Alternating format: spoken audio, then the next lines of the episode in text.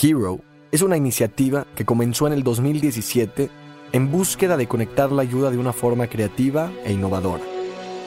Nos dedicamos a vincular las causas sociales que más impacto pueden tener en la sociedad con personalidades que tienen en sus manos una plataforma para amplificar y hacerlas resonar. Hoy, Hero busca inspirar a las futuras generaciones para dejar huella. No importa quién seas, tienes el poder en tus manos para impactar positivamente a alguien más. Soy David Zamba y esto es Hero Podcast. Hoy me siento muy orgulloso y muy agradecido con Dios de estar con una persona que me ha inspirado mucho. La primera vez que tuve la oportunidad de conocerla fue en el estreno de No Manches Frida. Ella llegaba de Los Ángeles y prácticamente fue, no tengo ni media hora, no tengo tiempo, pero voy y ayudo, porque eso es lo que tengo en mi corazón. Me emociona mucho tener una invitada que nos va a hablar sobre autoestima y depresión, porque es una mujer maravillosa, una gran madre y esposa, una persona que más allá de construir una casa, ha sembrado un hogar lleno de amor y lleno de pasión. Una mujer que ha convertido la mentalidad de muchos jóvenes y de muchos niños en una realidad para ver un futuro mejor. Le agradezco a una hermana, a una amiga y a una persona que nos va a iluminar realmente con conceptos muy especiales. Con ustedes, mi querida amiga Lucy Chaparro. ¿Qué te pasa, David? Con esa presentación, bueno, hasta mis manitas sudaron. Eres, eres un encanto, eres un catalizador de energía. Eh, siento que te conozco de siempre, aunque no nos veamos seguidos, exactamente como tú dices, es un cariño impresionante que no necesitamos estar frente a frente para sentirlo. Eh, muchas gracias por ser parte de mi vida, gracias por integrarme a tus causas. Y pues aquí estamos con esta tecnología. De, de corazón, gracias. Y realmente cuando hacemos estas dinámicas me entra un sentimiento muy profundo de como que una conexión que a veces no la sientes con otras personas, pero verte a ti y ver cómo ha sido no solamente tu carrera profesional, sino tu carrera de vida de, una de un ser humano como cualquier otro, sensible, bueno, y creo que hoy mucho de lo que quiero enfocarme es hablar de un tema que realmente creo que tú tienes conocimiento y que desde que te pregunté y te había mencionado, oye, queremos hablar de una causa social, me, dijiste, creo que hay un tema que se llama depresión, que hoy por hoy está tocando fibras eh, no sé si sabes, pero es prácticamente uno de los índices más grandes de muertes en México suceden por la depresión y, el, y aumentó un 40% en esta pandemia. Entonces, creo que más allá de entrar a fondo, lo primero que quiero preguntarte y te quiero decir es, tú construiste tu autoestima desde cero. Me acuerdo que una vez tuve la oportunidad de escuchar que creciste en una casa donde era muy rígida el sistema, muy directo que esto es lo que hay y de aquí no nos salimos y tú eres un ángel, eres una persona sencilla, lo muestras en ese carisma hermoso. Entonces, ¿cómo puedes empezar a construir una autoestima de tanta bondad después de estar en una escena un poco rígida? Eso es algo que siempre me, me he cuestionado. Ay, gracias David. Wow, qué buena pregunta. Y sí, como dijiste, como empezaste a comentar la depresión, fíjate que es el trastorno mental más frecuente y hoy por hoy más de 300 millones de personas eh, padecen de esto en el mundo. Es, es, una de las discapacidades, es la principal discapacidad. Y otra cosa, ¿sabes? Que afecta más a las mujeres que a los hombres. Este, por más fuertes y fregonas que nos sintamos, eh, nos afecta más a nosotros por lo sensible, por lo que quieras. Y, como tú me, preguntas hace poco, sí, platiqué, ya no sé en cuál de las charlas, porque por más que uno quiere decir, ay, no, esto no lo digo, de repente tienes que ser tú, no puedes traer un personaje. Y entonces digo, a ver, si quiero compartir soy yo y aquí va la sopa. Y de repente mi mamá escribiéndome, ay, mi amor, eso luego platicamos. Pero bueno, creo que entender primero para mí que me tocó nacer eh, en el lugar ideal para desarrollarme.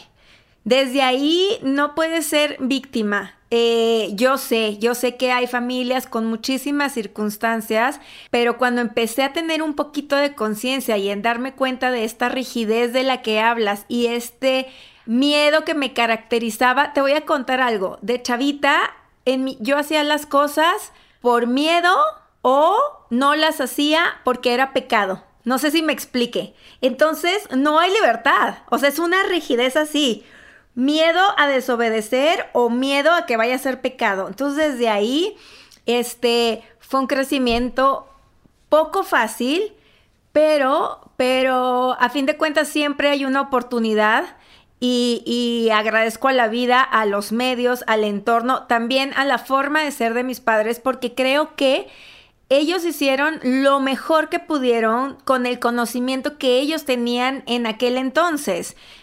Eh, sin redes sociales, sin, sin a lo mejor creer mucho en este tema de salud mental, ¿no? Que era va a llorar, venga, venga para que le dé motivos para llorar. O aparte norteños, ¿no? Entonces se, siente, se siente mal, venga, para que vea lo que es sentirse mal. Y entonces esto me hizo a mí también como muy, ¿sabes? Como que, como una Indiana Jones de los sentimientos y de las emociones buscar por qué me siento así, por qué, me sudan las manos, por qué me da este nervio eh, eh, las situaciones nuevas y, muy empíricamente, pues darme cuenta que las emociones tienen un nombre y que lo que yo estaba experimentando en esta primera infancia era ansiedad. Wow. Y, sí, y desde ahí, desde ahí era, bueno, ¿y por, qué me pasa esto? ¿Qué puedo hacer con esto? Y yo creo que, bueno, a lo largo de toda mi vida, ya ahorita tengo bastantes años, 44, para no quitármelos. Y te ves, en mi edad, caray. Ay, sí. Puedo ser tu madre, amigo. Pero desde ahí empecé a decir, bueno, a lo mejor esto no me gusta, pero día a día tengo que encontrar tres cosas que agradecer. Y te lo estoy diciendo todo de manera empírica, eh, siendo adolescente. Entonces siempre decía, bueno, pues agradezco mi mascota, que es lo máximo. Agradezco que estoy leyendo este libro. Y creo que eso para mí fue algo bien importante, porque de sentirme tan rígida y tan atorada en el deber ser, a través de los libros era libre entonces, a través de los libros vivía todas las aventuras que a lo mejor en casa no podría hacer. Y entonces me leía Julio Verne y La Vuelta al Mundo en 80 días, Mujercitas, ¿Y, ¿y por qué te cuento todas estas historias? Bueno, por varias cosas. La depresión no tiene edad. Y tristemente, cada vez son más los jóvenes y los niños que padecen de esto. Si antes nos imaginamos a un adulto mayor o a una persona madura que se sentía frustrada por no haber logrado sus objetivos y entonces era común que podía tener una depresión, ahora nos estamos enfrentando con niños que todavía no están empezando a vivir y que ya tienen esta depresión. Y justo en esa parte te quería he visto que tú sabes mucho en esta parte de los jóvenes y cómo ves el futuro de la depresión, porque sé que hiciste todo un taller llamado Peces, que literalmente, y lo de Spirituality for Kids, que es algo que realmente creo que se necesita, pero ¿cómo le, o sea, tú siendo mamá, teniendo hijos, tres hijos, que no están yendo a la escuela, que están encerrados con una computadora, es un reto en la depresión y cómo, cómo poder enfrentar esa situación y cómo lo has hecho tú con estos talleres y con estos cursos tan interesantes que creo que todos tenemos que saber un poco más de eso que has hecho, que es increíble. ¿Sabes qué, David? También creo que no sirve de, o sea, es, padre tener todo este conocimiento aquí.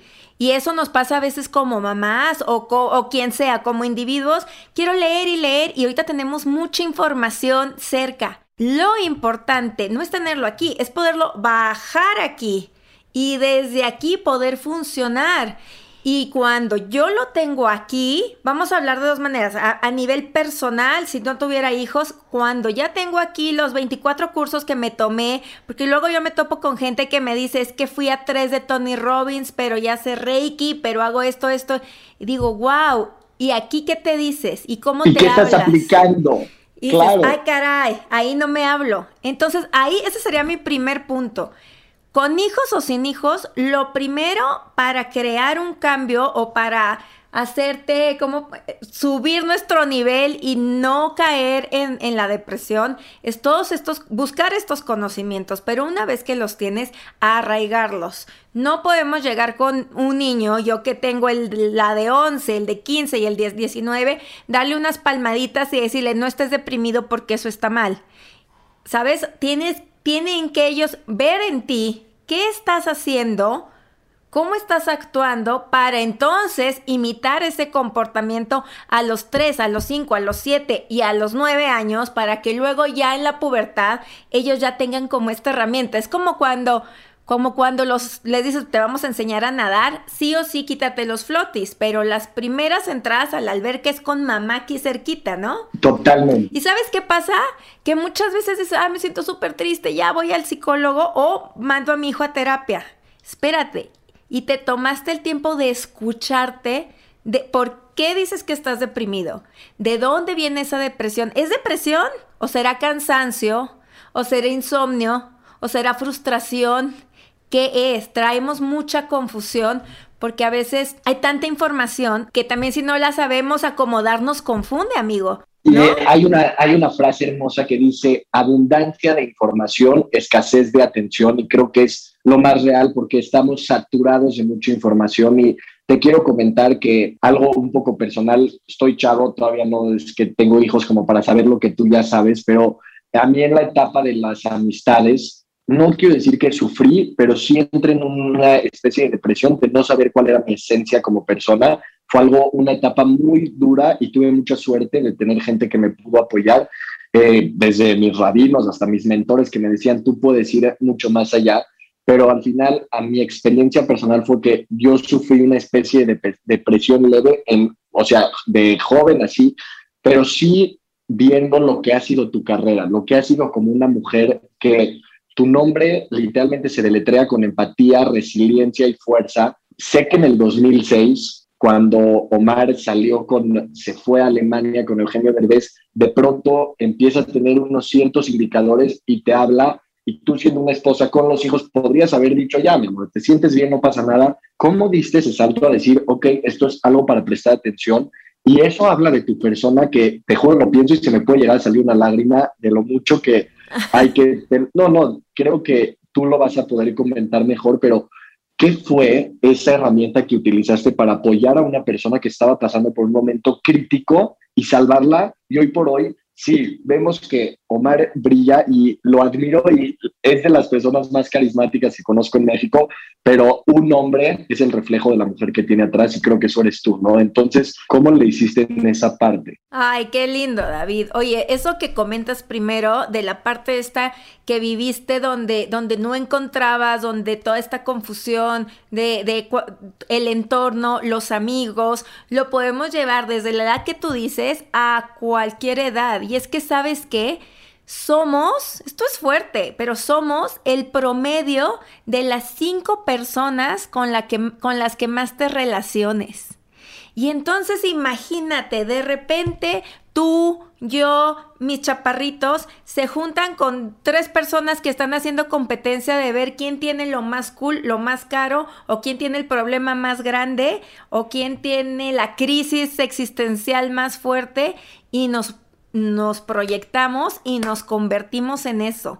Poder tener esa conciencia de en el entorno donde esté, así es como voy a germinar, es algo fuerte que te pasó a ti, me pasó a mí y como tú lo dices, le pasó a Omar en un ambiente un poco hostil.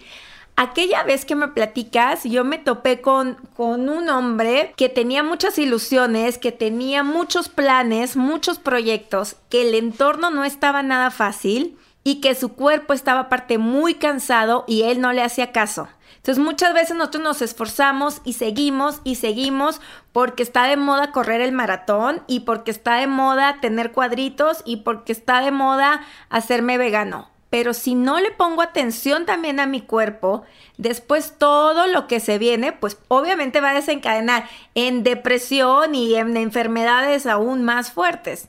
Entonces yo me topé con un Omar en un lugar complicado, con un cansancio extremo. Y él siempre va a decir, estoy bien, estoy bien, estoy bien. Y yo lo veía, su piel, David, acá entre nos, o sea, le dio un acné retardado, acné retardado. Y me decía la dermatóloga, cuando, cuando uno tiene estrés y ansiedad y no lo logra hablar, sale, sale por algún lado. O sea, al compadre le salió por la piel. y me acuerdo que me decía, yo ya estoy cansada de todo esto, vámonos y nos regresamos a Chihuahua. Nos regresamos a Chihuahua y allá a ver qué hago, está el negocio de mi papá, este, hacemos algo con tu papá. O sea, que se quería echar para atrás de todo esto que había construido. para atrás, te digo que yo siempre digo aquí primicias, ¿eh? O sea, no quiero que esto salga en TV Notas, tú guárdalo. No, no, esto es algo de corazón y creo que es algo que realmente es lo que te, o sea, es a lo que iba. ¿Cómo tú diste esa fuerza para decir, oye, no puedes renunciar a tus sueños, no puedes echarte para atrás. Que no, no, y no solo en un tema de cómo pudiste hacer que alguien más supere la depresión, tú cómo aguantaste, porque tú ya acabas de decir algo, las cinco personas con las que más te rodeas es lo que tú vibras, pero ¿qué pasa cuando empiezas a vivir con una persona que te necesita pulso? ¿Cómo le hiciste en esa situación? O sea, ¿sabes qué? Mira, la verdad, primero... Te dijo, o sea, te dijo, se, se van a regresar a Chihuahua y ahí qué fue tu cara, qué fue tu comentario. Y le dije, ¿sabes qué? Ok, si tú quieres, nos regresamos, pero te digo una cosa, tú has soñado esto desde los tres años. Tú desde los tres años querías ser Stone de cine. Entonces, hemos avanzado muchísimo. Y si muchísima gente te dice, no puedes, tú no eres para esto, tú eres para radio, que era con lo que empezó. Pero aquí estoy yo a tu lado y vamos a seguir. Y si ya no tenemos ni manager, ni empresa, ni proyecto, nos tenemos tú y yo y un teléfono. Y me acuerdo perfecto, mira, me pongo chinita, estaba acostado en un sofá, como... Vamos a sacar una lágrima, ¿eh? estaba en un sofá con la mano así y le agarré el teléfono y dije, tenemos un teléfono nos tenemos tú y yo. Vamos a echarle ganas porque yo no quiero decir, no quiero que te quedes jamás con el hubiera. A lo mejor yo soy muy entrona y me equivoco y me voy de rodillas, pero prefiero sacudirme el trancazo a quedarnos con el, ay, es que si me hubiera quedado un ratito más. Entonces me agarré de ahí, amigo, y la fuerza de Dios le dije, el hubiera no es para nosotros, yo estoy contigo, si Juanito Perenganito se fueron, se tenían que ir, entendamos la lección que vamos a aprender en esto y tú eres fuerte y vamos a fundar Bros Producciones que hoy por hoy ya tiene 16 años. y de un obstáculo surgió el camino, o sea, de algo que no veía al De un obstáculo surgió una oportunidad, exacto, y decir, a lo mejor, a ver, si todo el mundo está haciendo 100, no importa, tú y yo vamos a hacer 10 y vamos a salirnos de la zona de confort. ¿Y qué más podemos hacer? Y vamos a ponernos a vender playeras también. Y mientras vendemos playeras, vamos a escribir tu conferencia. Este, dime cosas chistosas que te hayan pasado y le vamos poniendo un sentido. ¿Cómo saliste de esto? Omar es muy chistoso, entonces le sacábamos una lección a cada cosa chistosa que le pasaba. Y siempre, siempre el, el, moverte de esta zona que te causa tan... Siento que, ahí te va algo, David. El cambio llega cuando el dolor por seguir, el dolor por cambiar o la incomodidad por cambiar es menor que la incomodidad o el dolor de quedarte igual. No sé si me explique. Totalmente, totalmente. O sea, este tema de que el dolor de quedarse en el mismo lugar estancado nunca va a ser similar al dolor de salir adelante y que puede ser que sangres y sudes, pero va a valer la pena. Y Justamente. En este, y en este sentido que tú pudiste sacar adelante, Omar, con esa palabra, con ese, con ese ímpetu que tú cargas, que es lo que te digo que por eso yo estaba muy emocionado de platicar contigo, verte quebrada a ti está muy cañón. ¿Y alguna vez te quebraste así que dijiste hasta aquí o te, has tenido un proceso tú de, por así decirlo, depresión? Uy, no, no, no, amigo, yo soy sobreviviente de depresión, yo creo desde, desde chavita. Este, cuando te cuento que no sabía qué me pasaba, que no sabía lo de, lo de la ansiedad, que no sabía por qué me sentía incómoda y, y preguntaba, este... no hay respuestas. Y no, hay respuesta. no hay y me decía, no, no pregunte, haga caso. oye, ¿por qué, ¿por qué hoy este no como carne? No sea soberbia, te, estás, te quieres poner a la altura de... Y yo, entonces me, me pintaban una imagen de este Dios que hoy te, que, que un Dios que hoy me acompaña, y, y voy a hablar poquito de esto, pero me lo pintaban de niño como un ser de miedo, no como... Y de, y de castigo, y no de amor. Y de castigo. Y no de intención, y no de cumplir los ordenamientos por un amor genuino de decir, Exacto. hago mis cosas y lo veo en mi día a día, a decir, tengo que cumplir y muchas veces, o sea, y te lo, te lo confirmo porque teniendo tanta religión en la casa, y creo que tú nos puedes decir muy bien cuál es esa separación entre lo espiritual y lo religioso, o sea, porque muchas veces es como estar 100% en la religión, pero muchas veces la religión te aleja de lo espiritual y creo que cuando uno no está conectado con Dios, puede ser que se sienta solo y creo que eso es algo que tú encontraste que te ha hecho que nunca estés sola, ¿no? O sea, esta parte de decir, estoy con Dios, y es una buena herramienta para superar un proceso de depresión. ¿Eso o, o qué Yo, opinarías yo tú? creo que sí, pero también el decir, ¿sabes qué? Las cosas se hacen por amor, no por miedo, ¿no? Y si soy hijo, si soy parte de este amor incondicional, perfecto y maravilloso, si yo soy un pedacito de esa luz, ah, caray. Entonces yo también soy luz, amor, perfección y estoy llena de maravillas. No, no estoy tan alejado de The Source, ¿no? O sea, si este amor incondicional y perfecto es tan grande, algo me tiene que tocar a mí. Entonces, agarrarme de ahí y decir, ¿qué me ha servido a mí? Cada vez que, no es como que, ah, no, yo nunca tengo depresión. Yo te tengo que decir que la he, he vivido como que acompañada de esta sombrita y ya no es, no existes. Es, ok, a ver, ¿qué quieres? Ya la escucho, pero sé cómo responderle. ¿Cómo le respondo? Queriéndome a mí primero antes de todos. Y, y, y, a veces como mamá es bien difícil porque yo no como, coman ustedes, yo no duermo, duerman ustedes, yo no, no me lo compro, cómprenselo ustedes.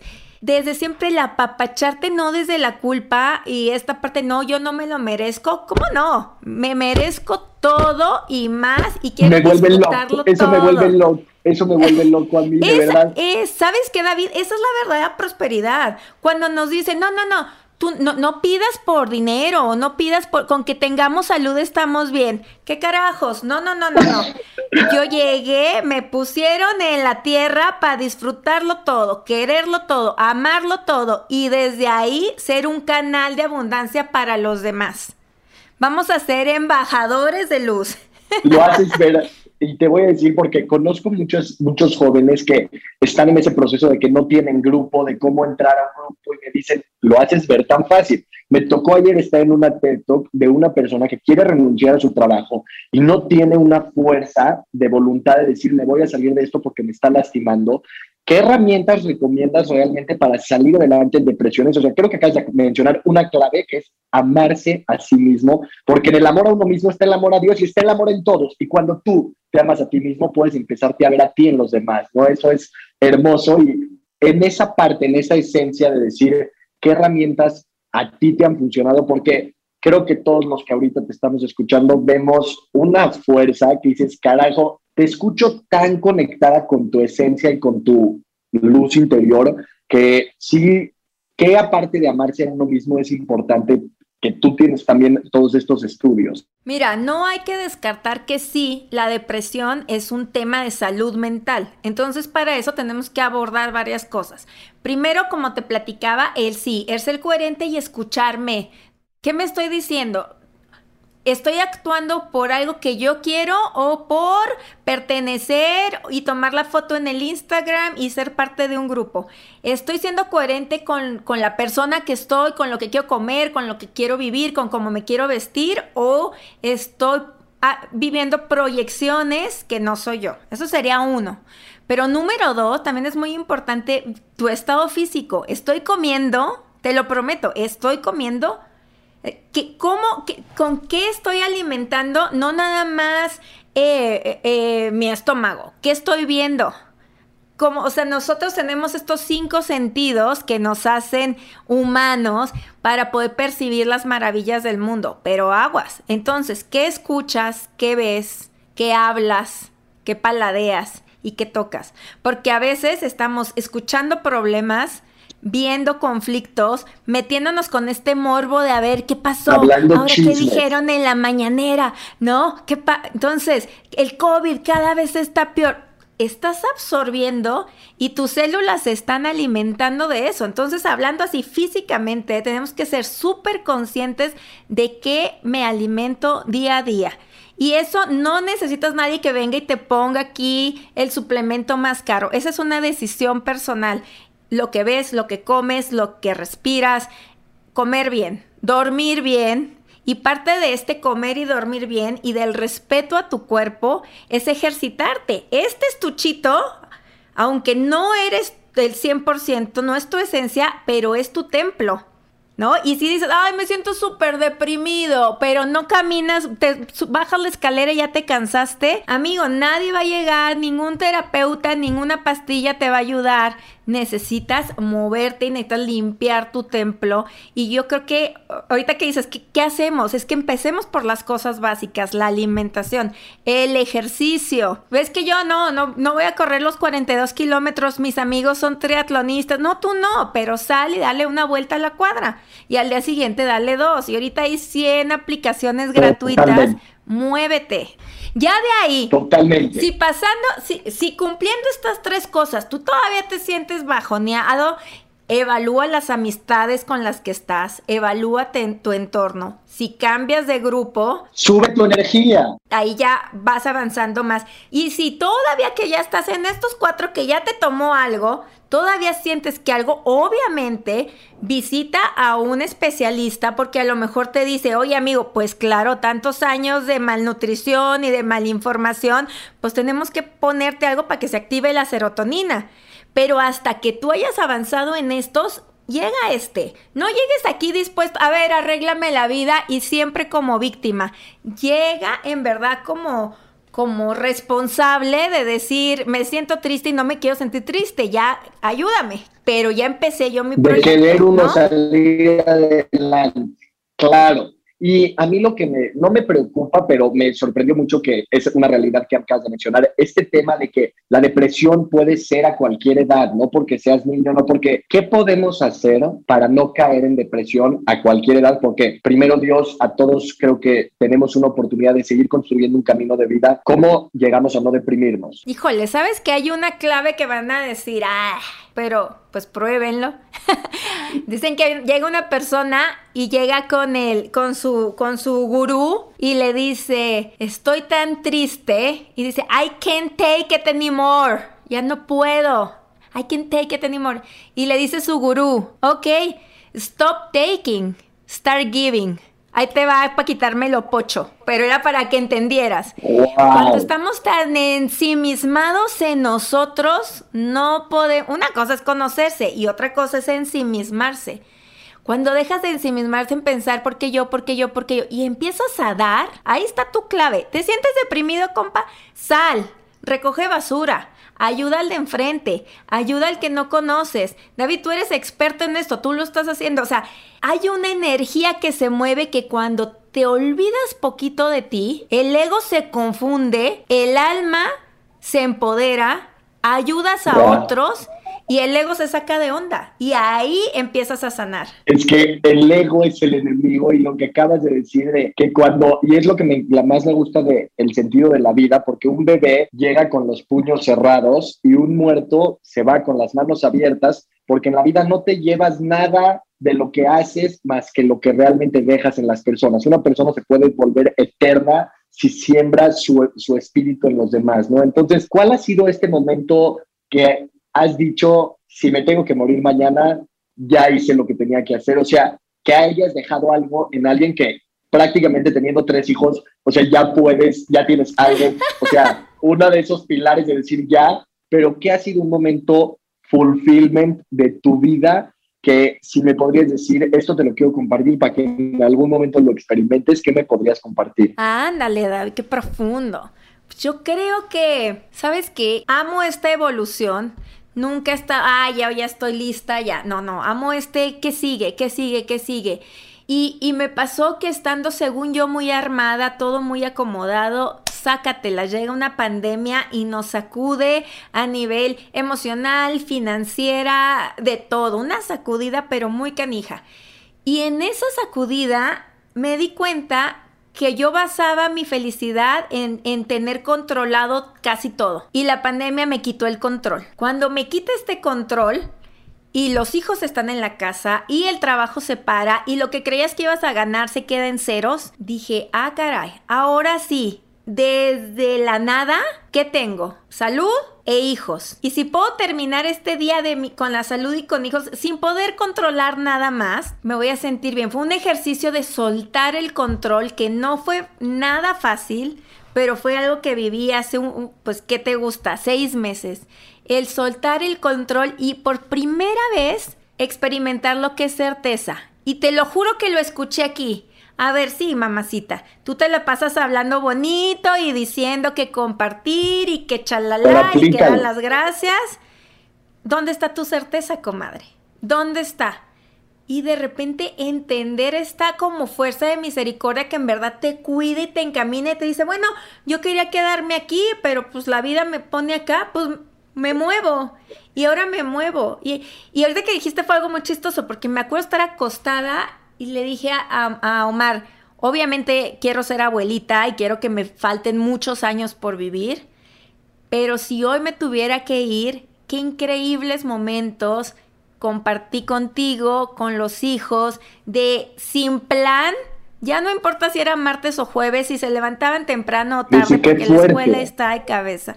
Nos habíamos puesto a hacer empanadas en familia, pusimos música, no teníamos el palo ese para hacerle y agarramos una botella de vino y dije, la Lucy que antes hubiera dicho martes de empanadas y que te... Así, en ese... Ya, lo que había, lo que estaba...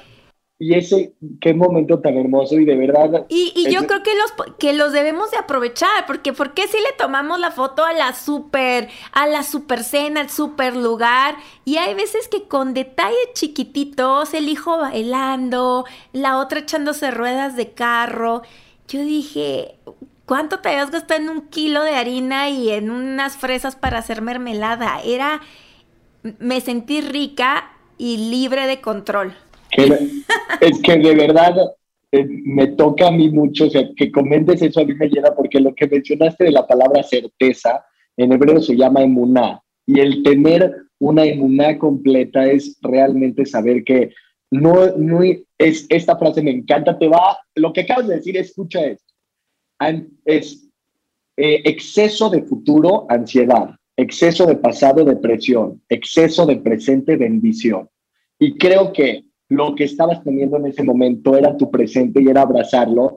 Y en esta parte de las herramientas más dinámicas y más un poco tácticas, o sea, ¿por qué? Porque sé muy bien que eres muy lectora y que te gusta mucho cualquier tipo de libro y sé que de tus favoritos eran El Príncipe del Mendigo, Vírgenes del Paraíso, El Principito, pero en esta parte de depresión, ¿nos tienes algún libro directamente dirigido a temas de depresión que podamos leer, que nos puedan apoyar? Este, sí. Mira, te voy a contar de mis libros favoritos. Hay uno que amo que se llama Prosperidad Verdadera. Prosperidad Verdadera me encanta. Eh, muchas... Vi este es de, de Judah Berg, Prosperidad Verdadera. Y tengo también, que después te los puedo pasar, este, híjole, muchas vidas, muchos maestros. Me encantan, me encantan. Yo creo que con esos dos, porque podríamos seguir platicando muchos, muchos, pero... Y antes de, de, finalizar esta hermosa plática que me ha llenado de tanta luz y creo que esto va a ser un legado para muchas personas que cuando te escuchen hablar van a saber que realmente, eh, más allá de ser una persona de buen corazón, es una guerrera y una persona que ha luchado luchas que solo tú sabes. Eh, conoces, yo te quiero, te voy a hablar de una, pero quiero primero, ¿tienes alguna herramienta en base a alguna institución, alguna fundación que tú conozcas? Porque ahorita te voy a decir la, la mía. Eh, ¿Tienes alguna que nos puedas recomendar directamente para buscar un link o algo donde la gente pueda entrar para ayudarse en temas de depresión.